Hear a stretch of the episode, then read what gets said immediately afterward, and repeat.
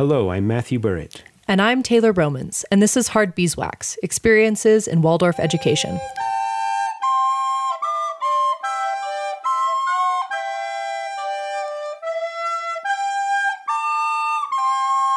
This week on Hard Beeswax, Matthew and Taylor speak with death metal musician Matthew Paulazzo about his experience with Waldorf education, his favorite subject, a senior drum solo, Sun Tzu's Art of War, and of course, Hard Beeswax.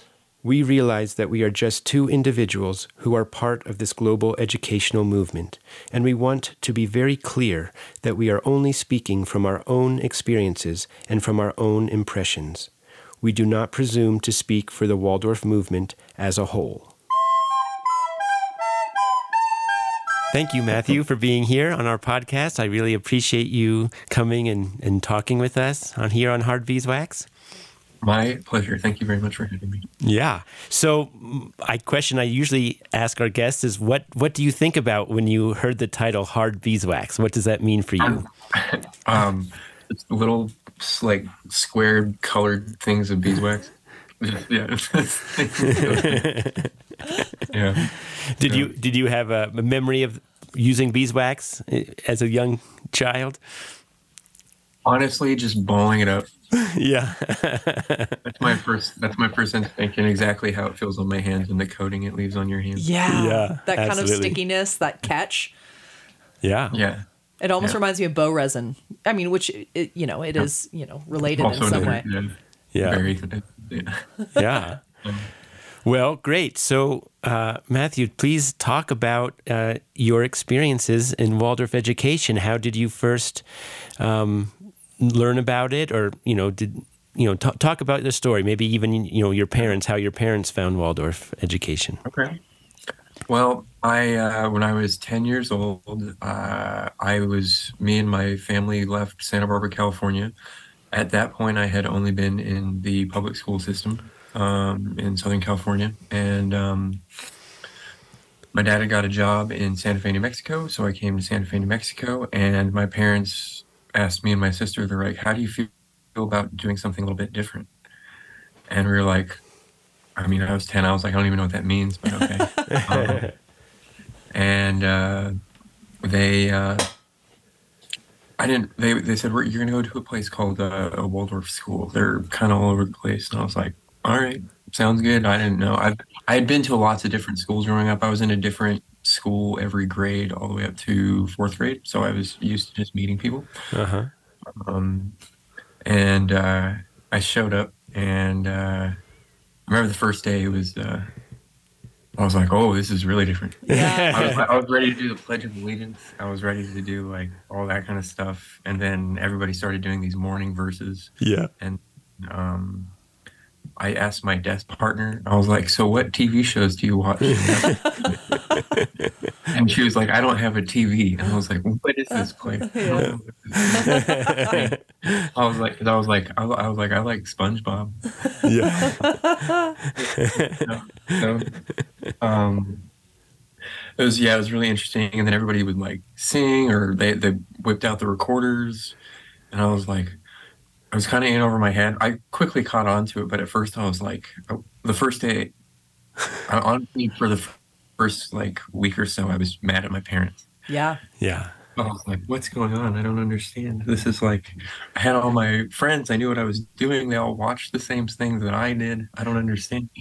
Uh, but that quickly went away. Um, and uh, I would say um, well, yeah, that was that was my introduction to it. Um, my parents didn't really. I don't know how. Honestly, I have no idea how my parents found it, but I think they wanted uh, just something different for their kids because they had both done the typical trajectory, and I don't think for that. I don't think they believed for their, themselves that it worked out for themselves very well, and they wanted their kids to do something differently. So, uh-huh. yeah. So what? You know, you did a beautiful job of kind of putting a finger on your first impression, what what immediately maybe were there things that were different that you maybe latched onto as saying this is different, but this is pretty cool early on, and maybe oh, yeah. what were some of those things? Let's see. Um, honestly, just like the I actually thought the um, the whole concept of the main lesson block thing was actually really cool because, especially um, if I didn't um, particularly latch onto a subject personally, I was like, cool, I don't have to do this all year. Yeah. Uh, but then at the same time, if I did like it, I actually, I'm not much of an artist with my hands or uh, pencils and stuff like that, but I actually really thought that was kind of fun. I liked the drawing illustration aspects of things. I was not much of a writer. Writing was not my mm-hmm. forte, if you mm-hmm. will. Bert might remember my high school English grades may reflect reflect that a little bit. um, Who remembers but, that stuff anymore? Yeah, yeah. um, but uh, yeah, I just, I found that was really enticing. I found the um, I loved the class size. Mm. What I love that you I went to school every day and I knew everybody in my grade, mm-hmm. and I had some form of relationship with all of them. Mm.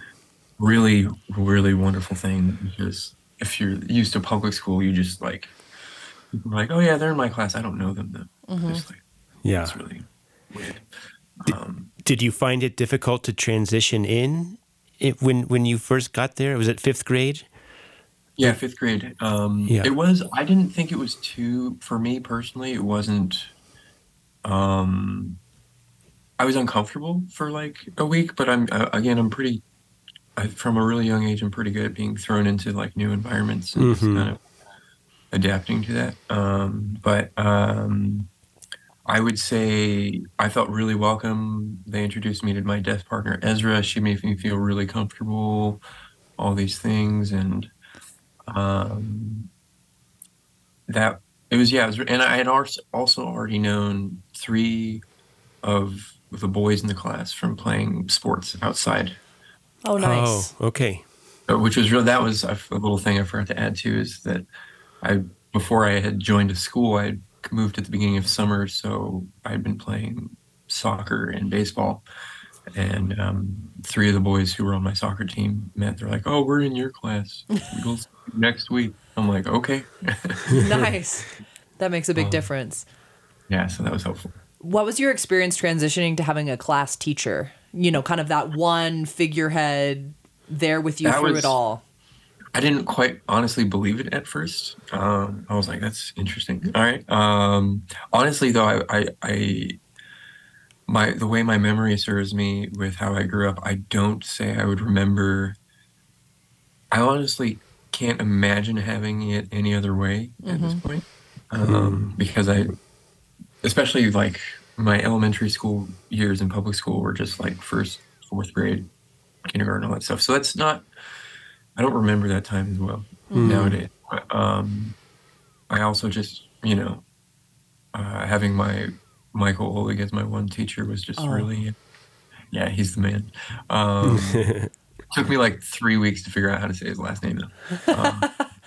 Um, um, and uh, but yeah, I really felt he was. Um, well, I felt that concept and idea was really important because, especially getting up into eighth grade when we're all hitting our teenage years, having one person who has known you as a, a kid to be transitioning into a kind of like that awkward point between kid and adulthood, mm-hmm. someone who knows what you're like, mm. really, to trying to keep you grounded to that a little bit while also trying to guide you through the really awkward I have no idea what I'm supposed to do with myself. Yeah. Mm-hmm. I thought that's. I think. I, I. In my opinion, I think it should. I really believe that that is kind of like the best thing ever. Mm-hmm. Uh, well, and I think in addition to seeing, trusting that your teacher has seen you change, you see your teacher change, right? And much, yeah. Mm-hmm. And I. I mean, I remember my teacher doing stuff she wasn't very good at and yet just really taking it in stride. And as a kid, that was so powerful because I think adults tend to avoid.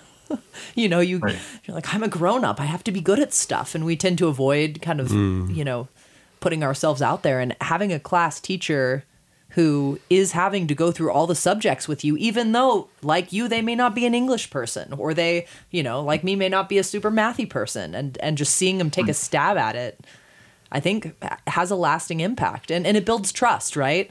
of like okay oh, yeah. this this person has has you know made themselves put themselves in a position to appear vulnerable mm. and so i feel safe doing the same right yeah and also going to the same doing like parent teacher conferences with the same teacher every yeah. year yeah they're like there's more of a i'm not looking well i mean i still probably was looking at the floor because i was embarrassed but um yeah. I, I, I felt more comfortable with it because it's like it's almost like I, I, guess for lack of a better way of saying it, it's like having a third parent almost. Yeah. Oh yeah, it was always it was always a joke of who would call the teacher mom. Yeah, you know, who would slip up. yeah. oh my gosh. What what kind of playground kid were you? What did you do on the playground? Anything. Uh, to this day, I'm still a very competitive person. um, so anything that was I think for my class in fifth grade, all the rage was just capture the flag. We did that. Oh, all their class was nuts about capture the flag. we, loved, we loved it. Um, I bet you like the wilderness trips then, you know? Oh yeah. Capture Gosh. the oh, capture the flag at dusk with Burritt, you know. yes, hurting himself, falling down, always running through bushes and trees. yeah, exactly. It was always a very big deal. Um, and then also in um, I guess a lot of uh, I'm trying to think. It was mostly capture the flag. In middle school, it was a lot of basketball. Mm-hmm. Um, and uh, there was a period of Foursquare as well. Mm. um, nice. Yeah. But uh, and then Bert also remembers in high school it was ping pong, which was dangerous. It was ping pong, but it was also this game called Shark. I remember. Quite. Oh, that's right. I I kind of got I kind of ruined that. it was actually kind of a Calvinball esque game that we had invented, which was it was kind of like hacky sack, but it was kind of like dodgeball. Oh, nice! Where it was we would play with a ball, and I just the class of of 2011 were super super competitive about it, and then they would chuck the ball so hard that it would just it would just be flying all over the room, and it all came crashing down the day that I opened the door to the Spanish room oh. and just got nailed in the face. I, I, was actually, I was actually going to ask if it was Senora Castilla getting hit. No, it was actually me. yeah, it was. Yeah, it was. It was wild. I think uh, we also somebody was complaining. I think the studs were starting to come out of the drywall. Yeah, yeah, yeah. The nut, the nails were starting to like poke through. yeah. All right, we should chill on this. Yeah. Oh, that's great. I, I want to go back a little bit to um, middle school. What what was your? Um, do you remember your eighth grade project at all? I do. Um, it's, it's kind of show my a little bit of an evolution of who I am a little bit. I was still. Um, I would. I wouldn't say I was. I hadn't come to be a bit more of a creative person at this point yet. So I was still um, my typical Southern California boy, I was obsessed with cars still. Mm. Um, and so I did it on the internal combustion engine, and uh, um, yeah, that was uh, I definitely didn't know what I was doing. Um, uh, I remember, but I, at the same time, I found it was like a very, how would you say, uh, humbling experience getting to have to realize that oh people are actually gonna have to listen to me talk for a while. Yeah. Um, um, but i really i really enjoyed it and it's knowledge i still use to this day. I do all my own car maintenance and stuff like that so cool. kind of, i really I, I mean you know looking a little bit ahead that you came you know somehow you came out with this love of music but i'm just thinking i know a couple of kids who have this dual love of cars and oh, passion for music. Mm-hmm. Right, that there there does kind of like I'm thinking of Eno as someone yeah. who you know yeah. is kind of oh, this yeah. self taught. I love I love Eno. You know Eno? Mm-hmm. Oh wow! I worked with him at Tenderfire for a couple years. Oh nice, nice. I coached him on the basketball team. Oh, cool. Yeah, he's a gem. I love it. He's a gem. Yeah. yeah. But but just like the love of cars, tinkering, working with the hands, and then some sort of musical pursuit to balance it out with. Yeah. Yeah. So, yeah. so knowing a little bit of where you ended up, right? with yeah. with um, I've I've heard legends from from Matthew about the drumming, but but we'll get there. But were there were there moments did you have that as a young child were there moments in elementary school middle school did you have a drum set or you know were you drawn to it at all or were there moments where there was a spark of something earlier in your life um, honestly not so much so there's no musicians in my family apart from when i was a kid my dad had a guitar that he picked up like once every really just really rarely, and he would really attempt to play some softer Van Halen ballads. um, and uh, I just remember that he was always uh, he always worked. He was just like a working man, but whenever he did that, it was um. So he had a lot to he had a lot to say at the end of the day, but whenever he did that, he would stop, he would be quiet, and he seemed like he was happy when he did that. Mm-hmm. that. Yeah. Um, and he he was very responsible for shoving a lot of music down my throat as a kid. So like Van Halen was my first concert when I was like nine. Wow.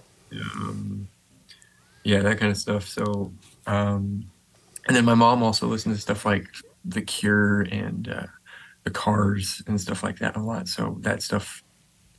When I was a little kid after school, I had a really cheap little boom box, mm-hmm. and um, I had like three. C- I had like Van Halen's 5150 album, Def Leppard's Hysteria album and Goo Goo Dolls' Boy Named Goo and The Cars' Greatest Hits. I had those four CDs. And after school, every day, I would come home, sit on my floor just in front of it, put one of them in, and just like listen to it from front to back. Mm-hmm. Wow. And that was like one of my favorite things to do. I did that. I went from age six to like 10, pretty much. Mm-hmm. So when you came into Waldorf, did you take to the music?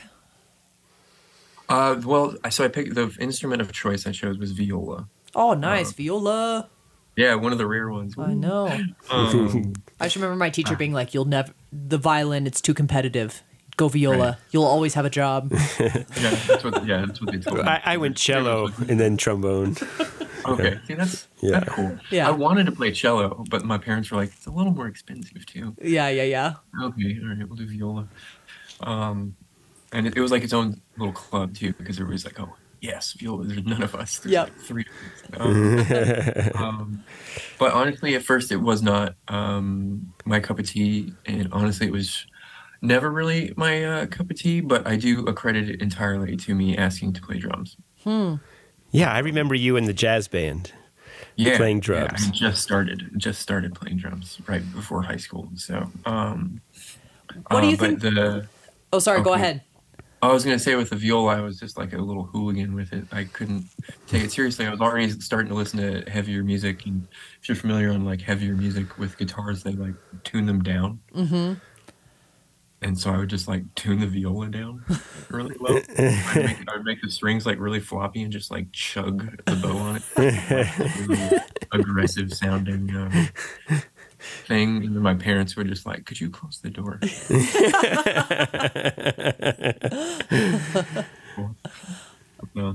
Wow. So then you got to high school, or actually going back. So you do your eighth grade project. Was there ever what was the conversation like around you deciding to go on to the Waldorf High School? Was there a conversation in your family? Was it a presented as a choice? Was it something you chose? If you could go into that.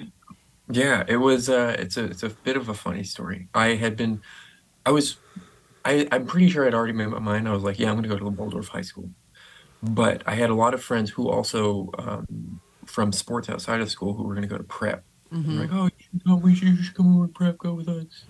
And I was like, all right, well, I'll come do an entrance exam or something and see if I get in. Which I was like, I doubt I'll get in anyway. Um, but I was like, I'd already pretty much, I knew deep down, I was like, nah, I'm not going to go.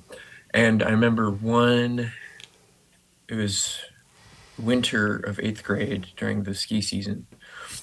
And uh, my good friend Isaac J, who I live with now. Um, oh, and, nice. wow. Um, he uh, was spending the night at my house because he was going to go skiing in the morning and I was going to go take the prep exam. And we woke up in the morning and I was like, I really don't want to go take this exam. He's like, you shouldn't. You should come skiing. And I was like, all right. So I, I, ditched the, I ditched the prep exam and I went snowboarding. And then instead of enjoying a day snowboarding, I first run of the day, I broke my collarbone and got knocked out. And I don't remember anything So that's, and I was like, I'm definitely going to Waldorf. so, Fate intervened. it did very much so. So, yeah. Wow. Yeah. Did a lot of your class go on to high school? Uh, I would say quite a fair amount, honestly. Yeah. Um, a few people. There were definitely a few people left. We got a fair amount of new people too. My freshman year, but I would say because my freshman my freshman class was what I don't know was it twenty something? Would you say it was like twenty two? It was it was very close to 20. I think it was 19 or something like that. nineteen. Yeah. I remember it being a bigger one. Yeah, it was it was one of our biggest up to that point. Yeah. Yeah. So but yeah, it was definitely so. Yeah, I definitely got a fair amount of good majority of people came with us to high school. And what was that like socially? Was it was it um I mean it was small, obviously, a small Yeah. high school, but did you were you nervous? What was that like for you transitioning It to was it was nervous. I was definitely nervous. I mean, it's high school. It's like ooh, and I grew up watching John Hughes movies. Yeah. um, um, but um, it wasn't as bad as I thought it was because uh, Bert will remember this as well. Uh, there was a boy. So I knew most all the class I knew in my class who had moved up, and then a bunch of the a couple of the outside people. There was a, a, a boy named Zach Grace who I'd actually already known for five years prior to that. I had been playing baseball with him forever, and his father, friend of my father's, and um, so I knew I was like some of the new people coming in and the class already. So I was like, I really know this class. I'm Yeah. like kind of this middleman of knowing both people here, Yeah. which was kind of maybe it's my own ego. I was like, hey, I ooh, I'm the I know people. Um, so that gave me a boost of confidence. But at the same time, th- I was mostly intimidated by the classes above me. Yeah. Um, and it wasn't this. It wasn't the senior class or the junior class. It was the sophomores that intimidated me. The class of 2010 was was uh, that one got a bit on me because they were also the other bigger class. So, Those those 2010 classes, they were all wild all across the country. I know. There was there was something in the water that year. something in the beeswax. They dosed us all. yeah, just absorbed through the skin. I know. it was like a, a latent, you know, herbal tincture that emerged in adolescence. Just Exactly. Yeah, just blossomed to hyper competitive and oh yeah. very wild. Yeah. Yeah. So, but I, I, I was pretty after like a couple months and like joining like basketball team where I was on the same team as like the sophomores Mm-hmm. guys and stuff like that. I felt felt really comfortable and honestly, I had a really good time. on that for the most Nice. part. I was even though I was a reclusive high schooler, I did not do anything. I was just at home all of the time. so, What did you do at home? I just uh, start. I had started playing drums, so it was kind of game over. Yeah. Um, and I was obsessed, obsessed with metal. So it was all I did was metal and drum. How how did that how did that happen? You went from like being ho hum about, you know, your The violin. about about the viola A viola, excuse me. and and you know, listening to, you know, like Def Leppard to now you're playing Yeah, I'm drums. in, yeah, And- I'm in playing drums and listening to Dying Fetus. Yeah, yeah. So so what how did that happen? How did that come about? Um, honestly, so it started uh, when I was a kid. I remember hearing Metallica. I was like eight or nine, and I was like, "This is the coolest thing I've ever heard." And then I was at Best Buy with my parents, and I saw a Metallica CD, and I went up to my mom. And I was like, "I want." It was Ride the Lightning, and I was like, "Can I get this?" And she's like, "Absolutely not." um, and um, so I I had already had the bug for it, and um, I also remember when I was a kid, my favorite movie was Ace Ventura, Oh my gosh. Which one? the first one. Okay. Both of them, I love them both. Yeah. But the first one, if you remember, there's a scene in a club with a very famous death metal band called Cannibal Corpse. Uh-huh. Um, and I saw that also, and I thought that was really cool. Um, but so it was, the bug was in me. I was like, I'm really curious about this. So, but when my mom told me I couldn't have that Metallica rap record, it start. It just awoke this monster inside of me who just wanted Mhm. to pursue it even more. So, it come, I'd say, eighth grade. My dad got one of those XM radios Mm-hmm. um, and I had to do the dishes after dinner every night with my family. And there was little one right in front of the sink, and my parents would go like take a shower and have a glass of wine on the porch or something, and I would be doing dishes, and I would like like turn the metal thing. and um, I started hearing all these bands, and I was like, they were, I was like, they were like edgy. I was like, ooh, Killswitch Engage, ooh, like you know, like Cannibal Corpse or all this stuff. And I was like, ooh, this is really cool. And I started um, taking all of my like allowance or chore money that I would get, and I would just go to the store with my dad. like, um, I would buy these CDs, and then I would be listening to them, and my mom would be like, "Where did you get this?" Because it wasn't that she was against it; she was just worried that I was going to turn into like an angry person or something. Yeah, you don't seem uh, very angry. No, it's kind of a common metalhead thing too. Usually, just like you listen to it, and it's just like, oh. yeah, a bit of a drug, honestly. Yeah.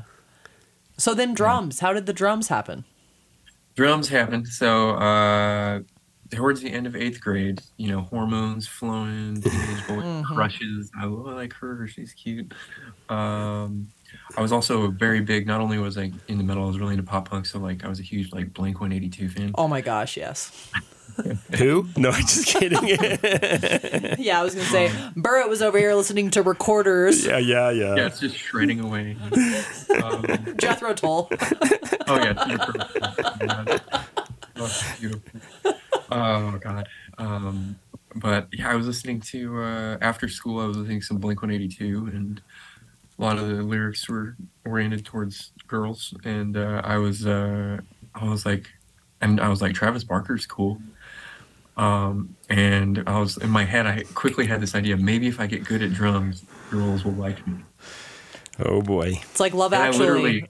Yeah, yeah, no, that was that's why that was the spark that ignited it. And then I literally got up from my bed immediately, went up to my mom, j- almost jokingly, I was like, "I want to play drums," and I was expecting just like an, no, um, but instead she was just like, "Yes, if you take lessons." And I was like, "Okay." Wow. Yeah, and then I was in the jazz band, and you started you know and i remember carl johnson was like you know here's the beat you know and yeah, you were i just started so i was really new. Yeah. Um, very intimidated um, yeah, well, it, it, was also because you were in a sense leading the jazz band. I mean what you were doing set the right. you know the rhythm for everybody else. And so you it, yeah. it also i think helped you come out of your shell a little bit. It definitely did because i was i mean pretty shy. Yeah. Um, socially socially like but i like to be a goofball. So playing drums definitely helped me be a little bit more yeah. energetic i guess if you know wow. Yeah. So then in high school you have this you know awakening metal blossom blooming. And and what was what was your academic life like? You know was it a challenge? Was it just kind of meh? Were there things that really inspired you? How was what was your experience of the academics I had um, there were a lot. There were so many things that I really enjoyed, and so many things that I had I struggled with. Um, I really uh, had so many of the subjects I thought were really cool. Um, it's kind of like high school to me at Waldorf was like a whirlwind, concentra- hyper concentrated version of what like grade school was. I thought. Yes, mm-hmm. literally yes. I really took to I, I since it was kind of similarly structured as elementary school. I thought that was like a really natural transition of the the main lesson followed by like like you know like math, Spanish, history kind of stuff mm-hmm. like that was like um, worked for me. I was like, okay, I know I know how to do this. Maybe just your favorite subjects, or was a, a class particularly stu- stood out for you, or a teacher? Teacher. Okay. The very loaded um, question. yeah, very loaded question. I didn't teach uh, him. It's fine. No, I know. no, I did good. Um, I, uh, I, uh, I, I, really, um, I actually was a, I actually enjoyed for the most part, actually, even though I wasn't the best student, Matthew will know this. I would I enjoyed, I always enjoyed math class. Oh, you're getting some extra beeswax sent to you in the mail. um, math class was actually, math was always something I liked because again, my brain hadn't. This is a subject we can get into a little bit more, but uh, I like the thing I liked about math is this is how it works. Mm-hmm. Yeah, there wasn't it's uh, whereas English class I really struggled. They're, they're like, just write you, and I'm like, what?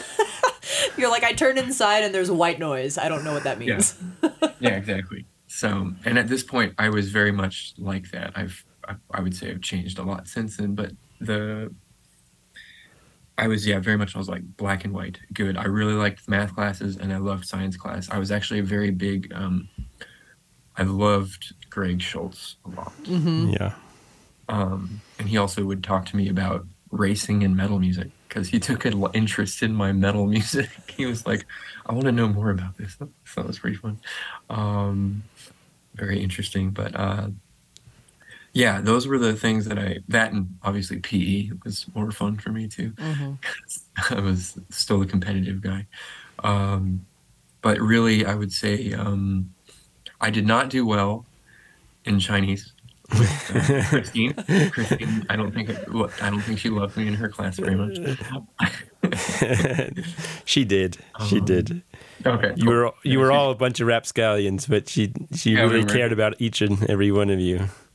Yeah, and the following year, you guys got blessed with the balance of Newton's third law with mm-hmm. my class. The following year, you got my sister's class, which was the polar opposite. um, so and that was kind of a thing because academically speaking, I would say I was like a pretty average student. I would, uh, especially with high school, I would get home and I was like, I just want to play drums. And mm-hmm. every time I get home from school, my mom would be like, How much homework do you have? But I always say, I figured out really quickly. I was like, Don't say a lot because then she's going to expect you to work for hours on homework. And then I would just be like, I have a little bit. Yeah. but then my every day, my sister was always just like, I have so much I don't know what I'm going to do. Yeah. Because my sister was the opposite of me. She's academically perfect. so she was always the, to a T. Yep. That way. Yep. Yeah. And I was like, why do you why do you tell them that? She's like, because I'm telling the truth. I'm like, Good for you. Talk a little bit about your senior project. Uh, senior project, yes. This was, I actually had a lot of fun with this. This was one of my favorite things I uh, got to do. Um, so I had been playing drums for about f- almost four years at this point. I would say really seriously for about two. And I had gotten really infatuated with people asking me, like, um, isn't drumming kind of like doing the tap your head, rub your yeah, belly? Yeah, yeah, yeah. Like a little weird coordination. And I, I had taken that to the extreme. I had been I learned a lot of how to play drums from just like music, like instructional DVDs I found at music stores and stuff like that. Okay. And um, there was this Austrian guy by the name of uh, Thomas Lang, who I was obsessed with, who had he would do these things where he would be like, "I'm going to play seven eight with my hands, and I'm going to play five eight with my feet." oh, five, okay. And he would do all these crazy, and I would be like, "Whoa, you can do that? That's really cool." Because I was all, I'm always just like I'm always obsessed with people who can do just like things that people just blow people's minds. Like when I pe- meet like magicians or mm-hmm. like uh, anybody who's just like little things, you're like, oh, you can do that. Um, that's my favorite stuff. So I watched this guy do this like all the time religiously, and I was just like, my senior year, I took it. I was I knew all pretty much immediately. I was like, this is what I want to do for my senior project. Yeah, mm. something like this. So I had spent pretty much the whole of my senior year practicing that kind of stuff um, in preparation to do it um, on the like, on the drum set and figuring out how to do that was going to be a bit of a bit of a, a head scratcher because I was like, how am I going to keep people in, interested in this because it's not something they do or care about. How, how do I do that? Which is kind of what everybody was doing. Um, but um, I would say what I tr- um, I didn't the the since I knew so much about it, I've been doing it the whole year. I think two days before my actual presentation, Pam Colgate was like, "You ready to do a rehearsal? Just like a quick run through." And I was like, "Sure." I had no speech prepared. I didn't prepare anything. Yeah. I was just gonna go up and be like and wing it because I knew I knew what the subject was. Mm-hmm. And I, I, I tried to convince her. I was like, "Can we not do a practice run through? Because I I know what I'm going to do, and I I don't have a speech, and you're going to like Not like I don't have a speech prepared. Um, uh, but she's like, no, no, it's fine. Just, just pretend, you know, pretend we're doing the real thing. And I was like, okay. And talking to Pam about, she's brilliant. Um, but talking to her about like just looking at her and talking about this kind of stuff, I was like, this is not working right now. Yeah. Not selling, I'm not selling this very well. Um, but I was, you know, um, I, uh, the main thing I wanted, because I was like, without the drum set, I can't really, uh, I can't iterate how to do this Yeah. verbally very well. Um, but I uh, did end up, what I ended up doing is I, so my presentation was on drums, and it's basically the concept of indep- limb independence and interdependence. Hmm. Um, developing independence of just all your limbs because when you use, there's an there's a sense of awareness that comes when you have like a more control over your body because if uh, I'm trying to put this into good words again words are not my forte uh, forgive me but um, it's a really great balancing act of learning how to um, really listen to yourself And doing different things with different hands is Yeah. what you're saying, right? That's the limb independence. Yeah. yeah limb independence and developing that kind of independence of like okay my right foot's like doing a constant here like one two three one two three and then having four over here so every this this would be called a hemiola but you have Yeah. three, three on one side and four on the one side in the same amount of time Mm-hmm. Hmm. so Gotcha.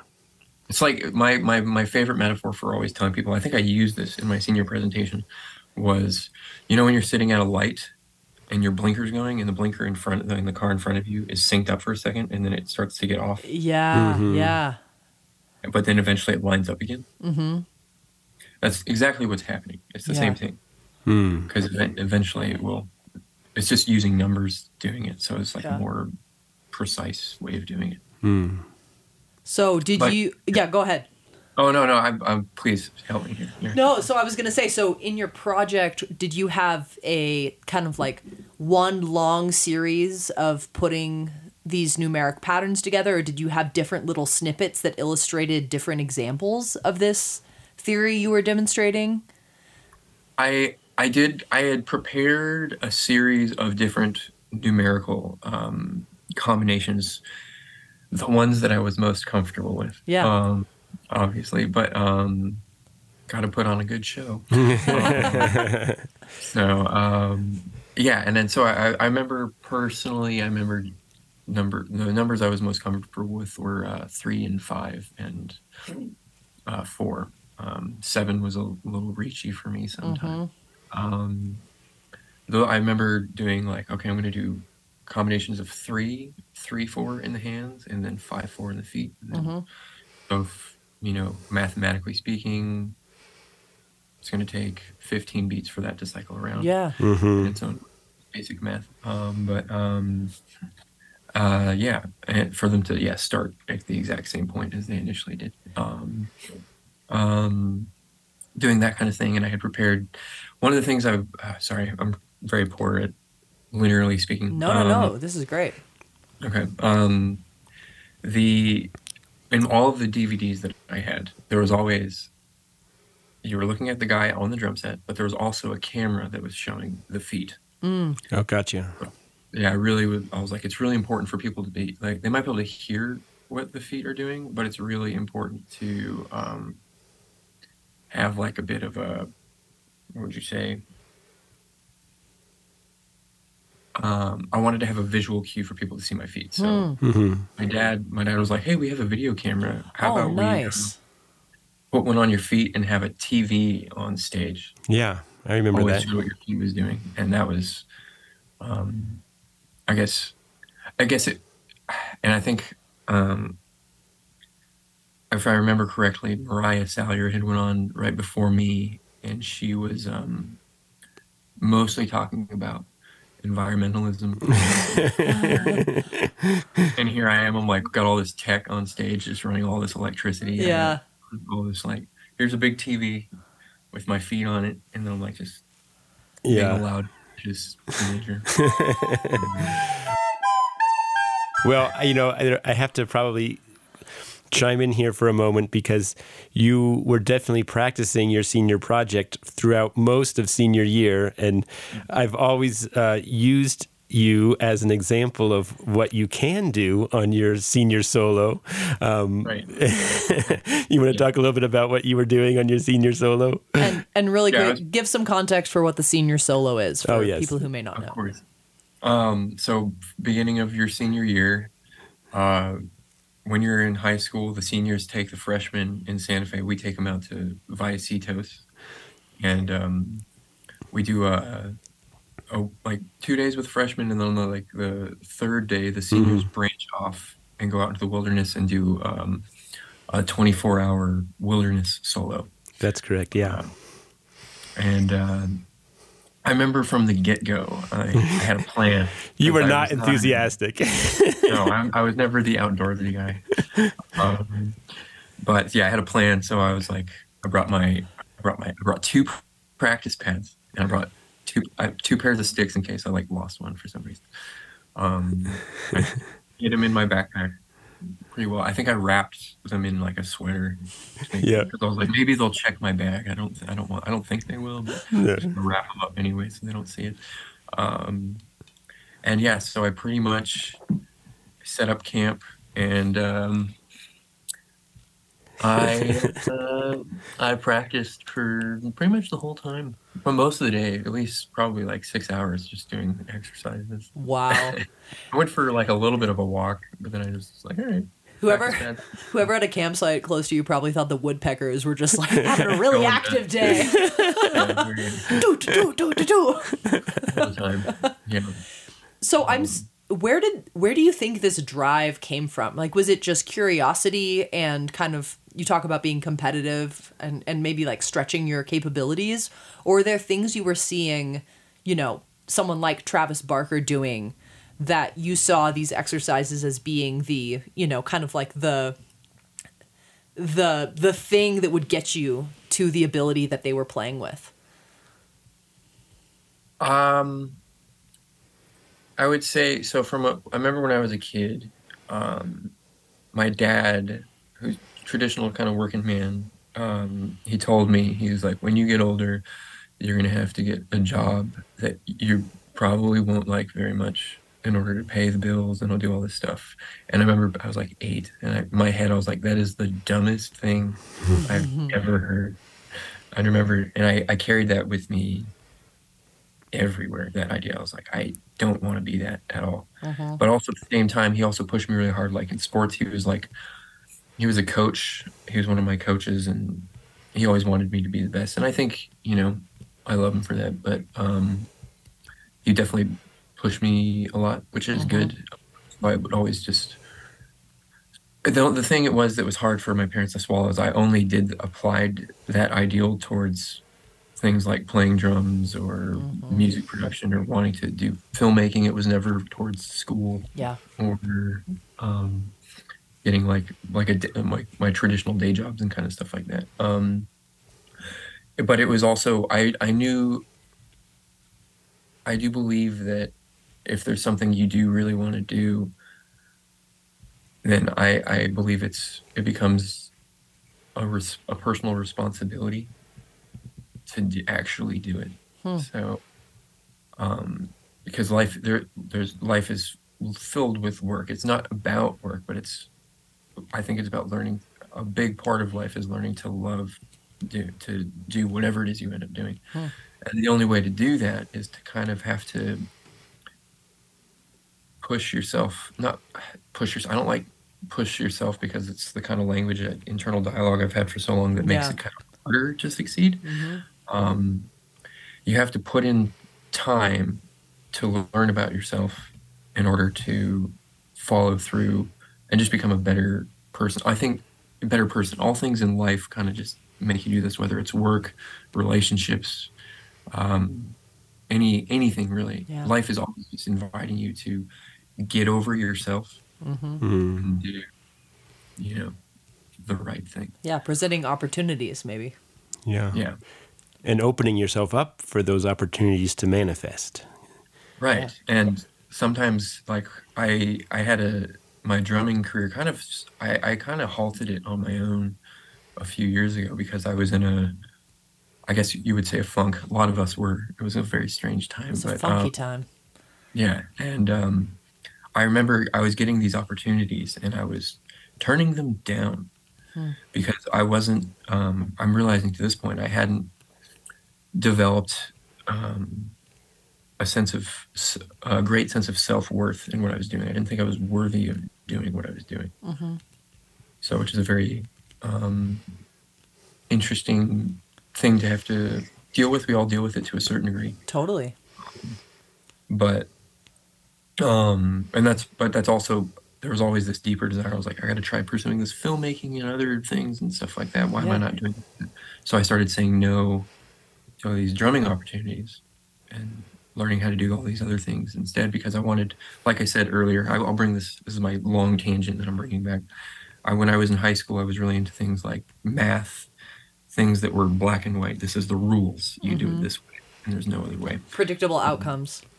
yeah, exactly. And I was also into drumming in the same way. I was really into metal drumming because it's a very it's like classical music in the sense that it's um it's a rehearsed genre. Mm. You're playing everything note for note Yeah.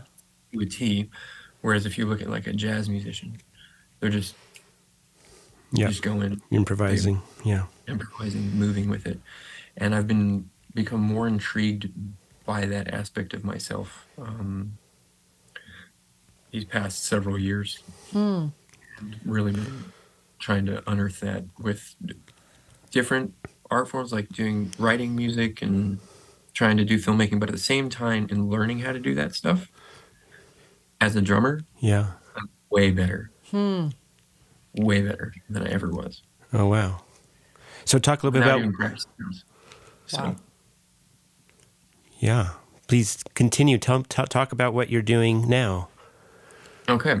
Um, so yeah, about this is another little fun story thing. When I was in college, um, I had a there was a band I was obsessed with by the name of Aegaeon. They were this cinematic kind of atmospheric deathcore band from the Midwest, and they were just my favorite thing. I was obsessed with them. People would be like, "Yes, we get it. You like them. Stop talking about it."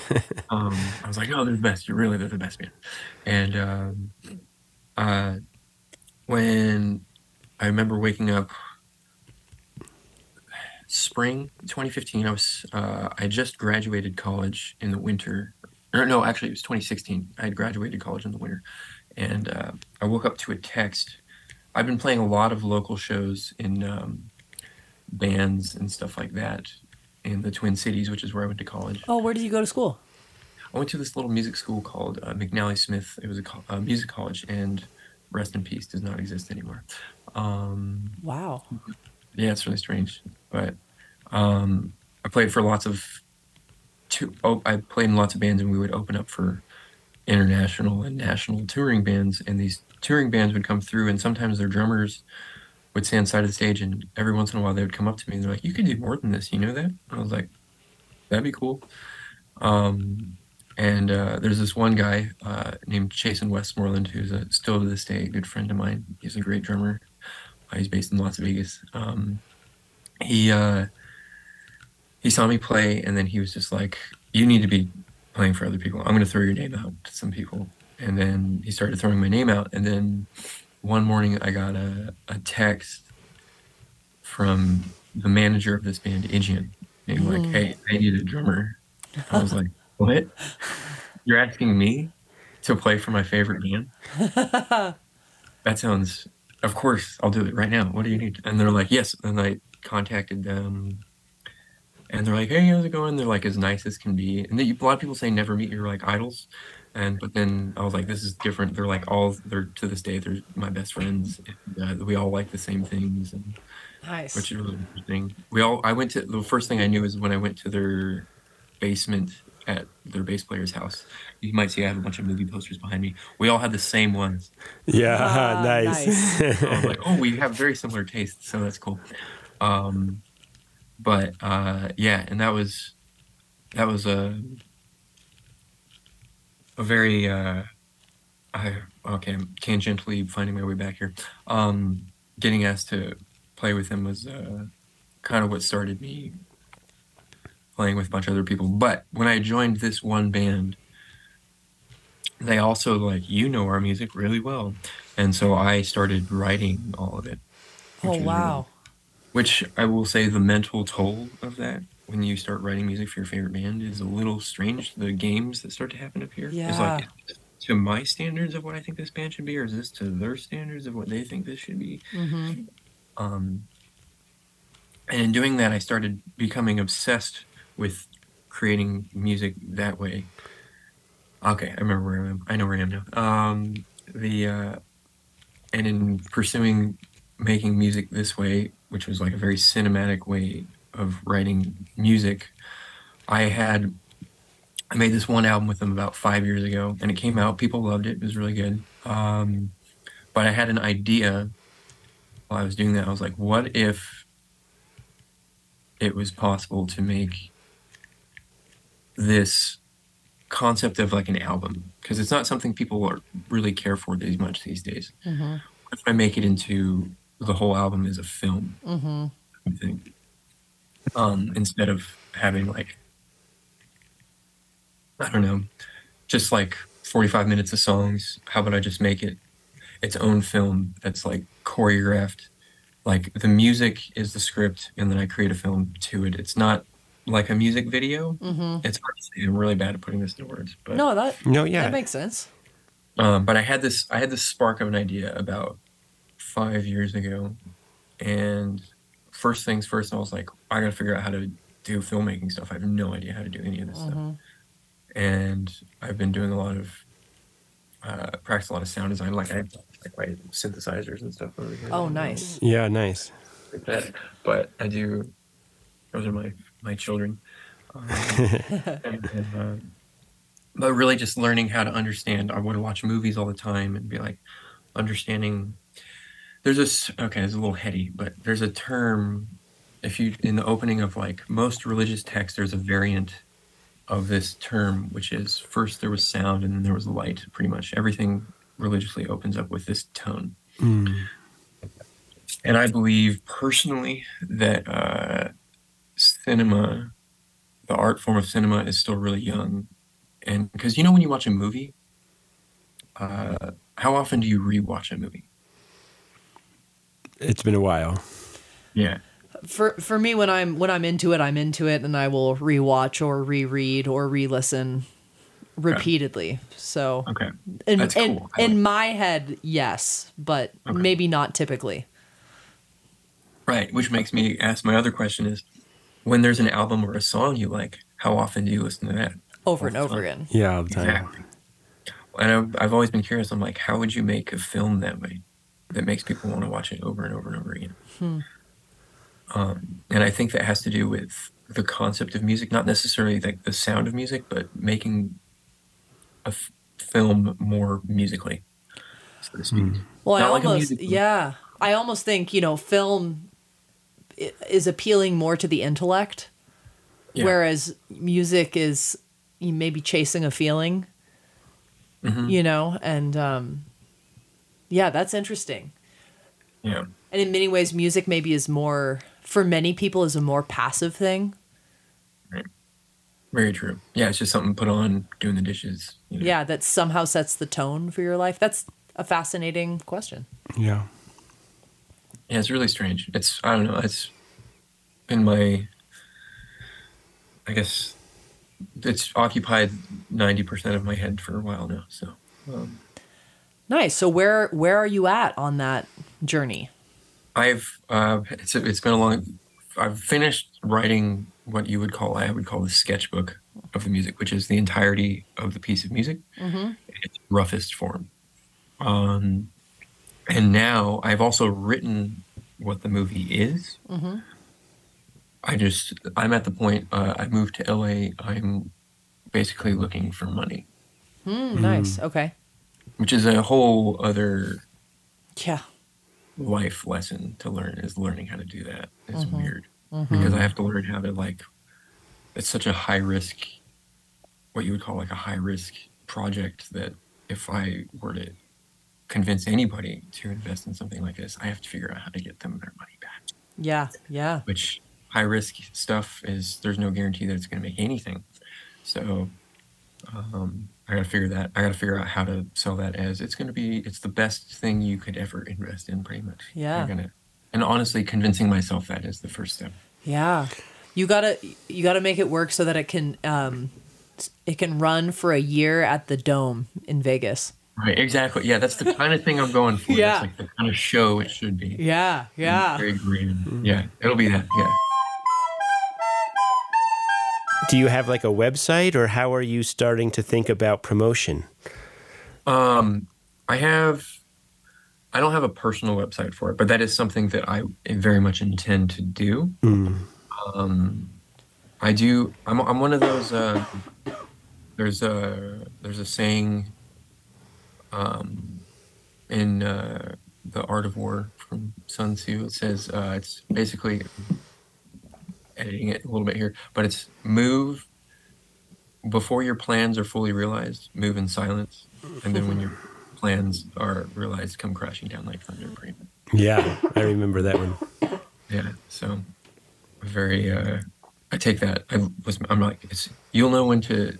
The one thing I've really been learning to do is like that listening, kind of like that improvisational jazz musician, is just like listening. Life is going to tell you when it's time to do this. Mm. I'm and I'm just doing what I know I can be working on right now. And then the impulse to move to LA was one of those things I had this summer where I've been wanting to do it for a long time. And it was that same feeling that you get when you're playing music and something magical happens, or like when you meet a person that's significant to you and you have a conversation with them and time starts to disappear for a second and you just get sucked into it.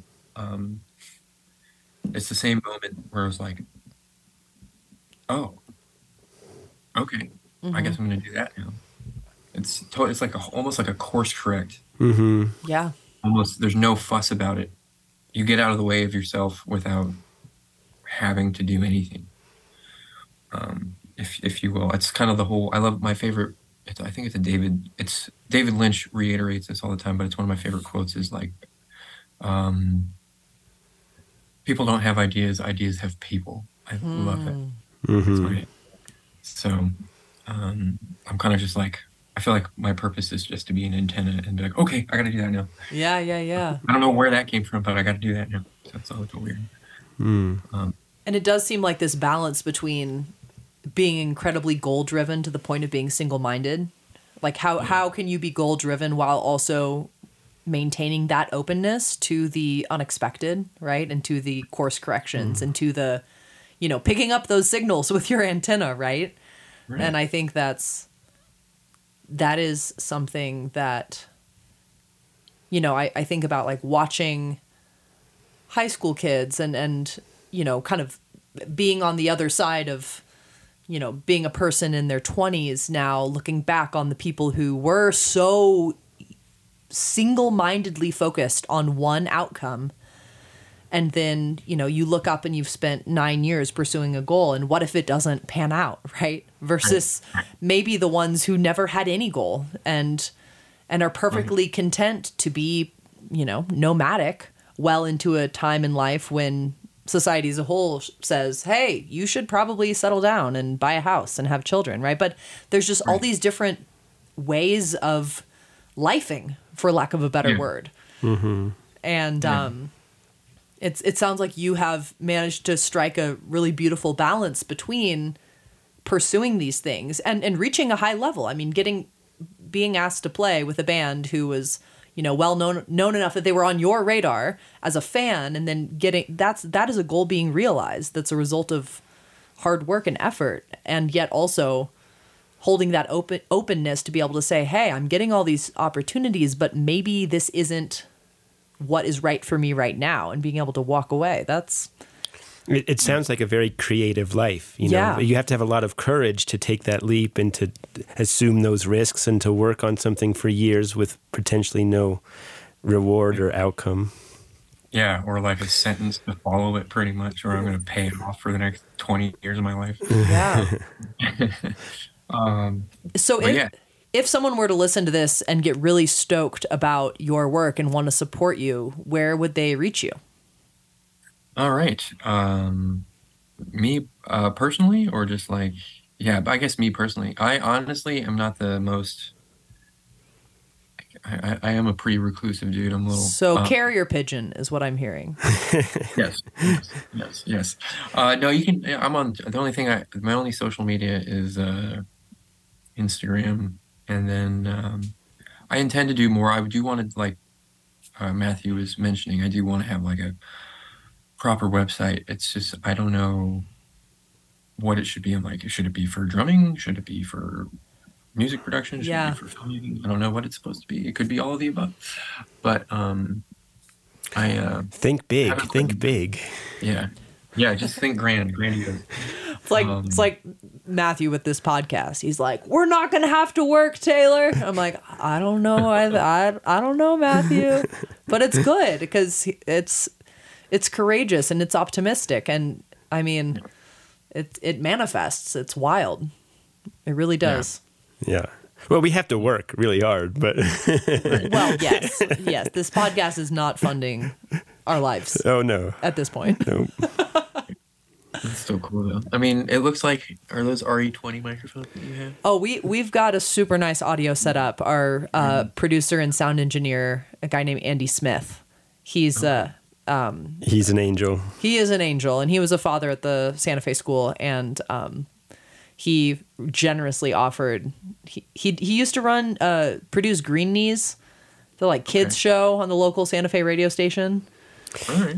You probably know about this equipment way better than I do. I oh, I, I called Andy and said, "Hey, I have this idea, as you were saying, like opening, you know, what's happening, what's coming towards us." And all of a sudden, all this stuff showed up. You know, I, I basically cleaned out my converted garage, and here we are.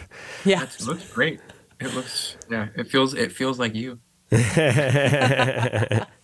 no, it's it's it's um, really it's really special, and I think it's cool just to be able to talk to all of these people like you who in many cases we do have so much in common with, right? Of having, you know, been taught in a particular way, particular topics, kind of grown up speaking a similar language, and yet seeing all these different trajectories where Waldorf students go.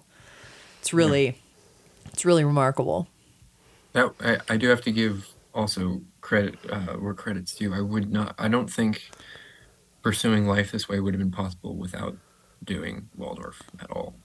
Because um, I the because Waldorf was always putting me in different situations, different subjects, different scenarios all the time, which is very helpful to further integrate that sense of adaptability. Because I mean, I think the secret to happiness is not um, in not being uncomfortable; it's in being okay. It's in being totally fine, being uncomfortable. I'm fine. Yeah. I'm used to being uncomfortable.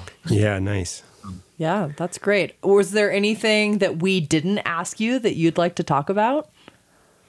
Uh not too much, not really. I think yeah, I think you've hit it all pretty good. I think the main yeah, all I guess the main short nutshell thing about me is I've even in the arc of being a drummer to a professional extent. Like I, after playing like for my favorite band, like my success as a drummer kept going up. I actually got to, I even had the opportunity to play for um, one of the biggest uh, death metal bands in the United States. Um, wow. They, yeah, they played. Uh, what band? Uh, the Black Dahlia Murder. Oh wow. Uh, yeah, so I got to play for them when they're in 2017 when I filled in for them, which was just an honor being asked in the first place, but because um, I've been listening to them since high school, and their um, their new album had just come out in 2017, and it debuted on the Billboard 200 at number eight next to Taylor Swift, which I was like, this is weird. Um, wow. During the success, and I'm like, I'm playing with this band all of a sudden. It's yeah. really weird. But at the same time, that tour was um that tour was like the rude awakening of like is this i'm doing this is like the peak of what mm-hmm. i've been mm-hmm. looking to do and yet i'm like this i'm like yeah this isn't it. Hmm. yeah. And it takes a lot of courage to be able to identify that. Absolutely. I think we can all and, we can all point to moments, kind of great or small, where you you realize the dream, and right, and then you look around and and um, maybe it's not worth the personal cost, maybe it's not worth the, but but something about it. You know, I think there's a podcast that I listened to for a while where a lot of they primarily talk to people who were celebrities in some way, actors, musicians, and and there was a common thread identified that for so many people pursuing fame or some external validation that there was this idea that when they got to the other side that they would that voice inside would finally shut up that there would right. finally be this sense of of self-worth that would click into place and right. yet th- that moment never came. And no matter how high you threw the bar that moment never came. And that it, it really comes down to a relationship with self and and a self-cultivated sense of worth that yeah. um and it's a powerful lesson. And i think you know your parents can sit there and tell you you know oh no, you know they can people can dispel this wisdom to you but it's something that doesn't really click in until it's lived exactly. Yeah really mm-hmm. true. Just being able to be comfortable at like i said yeah any given moment um, which is the wise words of my mother growing up mm-hmm. so, hey mom. Hey mom. I love my mom. Hey mom. Um, oh man. Well so you can be found on instagram and it's just your name correct yeah, it's Matthew Paulazzo. Okay, um, Matthew Paulazzo. You can see the spelling in the episode title. Um, we, give him a follow. He has some crazy drumming videos. Yeah, we did check out your drumming videos for sure. Oh, cool, cool, cool. Yeah, yeah, yeah. Right I'm, I'm going to start doing some more of those. I had stopped doing those for a long time, but I'm actually doing. I just got my first uh, I got my first real uh, endorsement recently. There's a pedal company out here in LA that's been wanting me for years, and so I'm going to do some videos for them and stuff like that. Nice, nice. Have a beautiful one, and keep me posted on everything. And see you soon. All, All right. right, take care. Would you like to be a sponsor on Hard Beeswax? Email us at hardbeeswax at gmail.com. That concludes another episode of Hard Beeswax. Thanks for listening. For episodes and more, please visit our website, hardbeeswax.transistor.fm.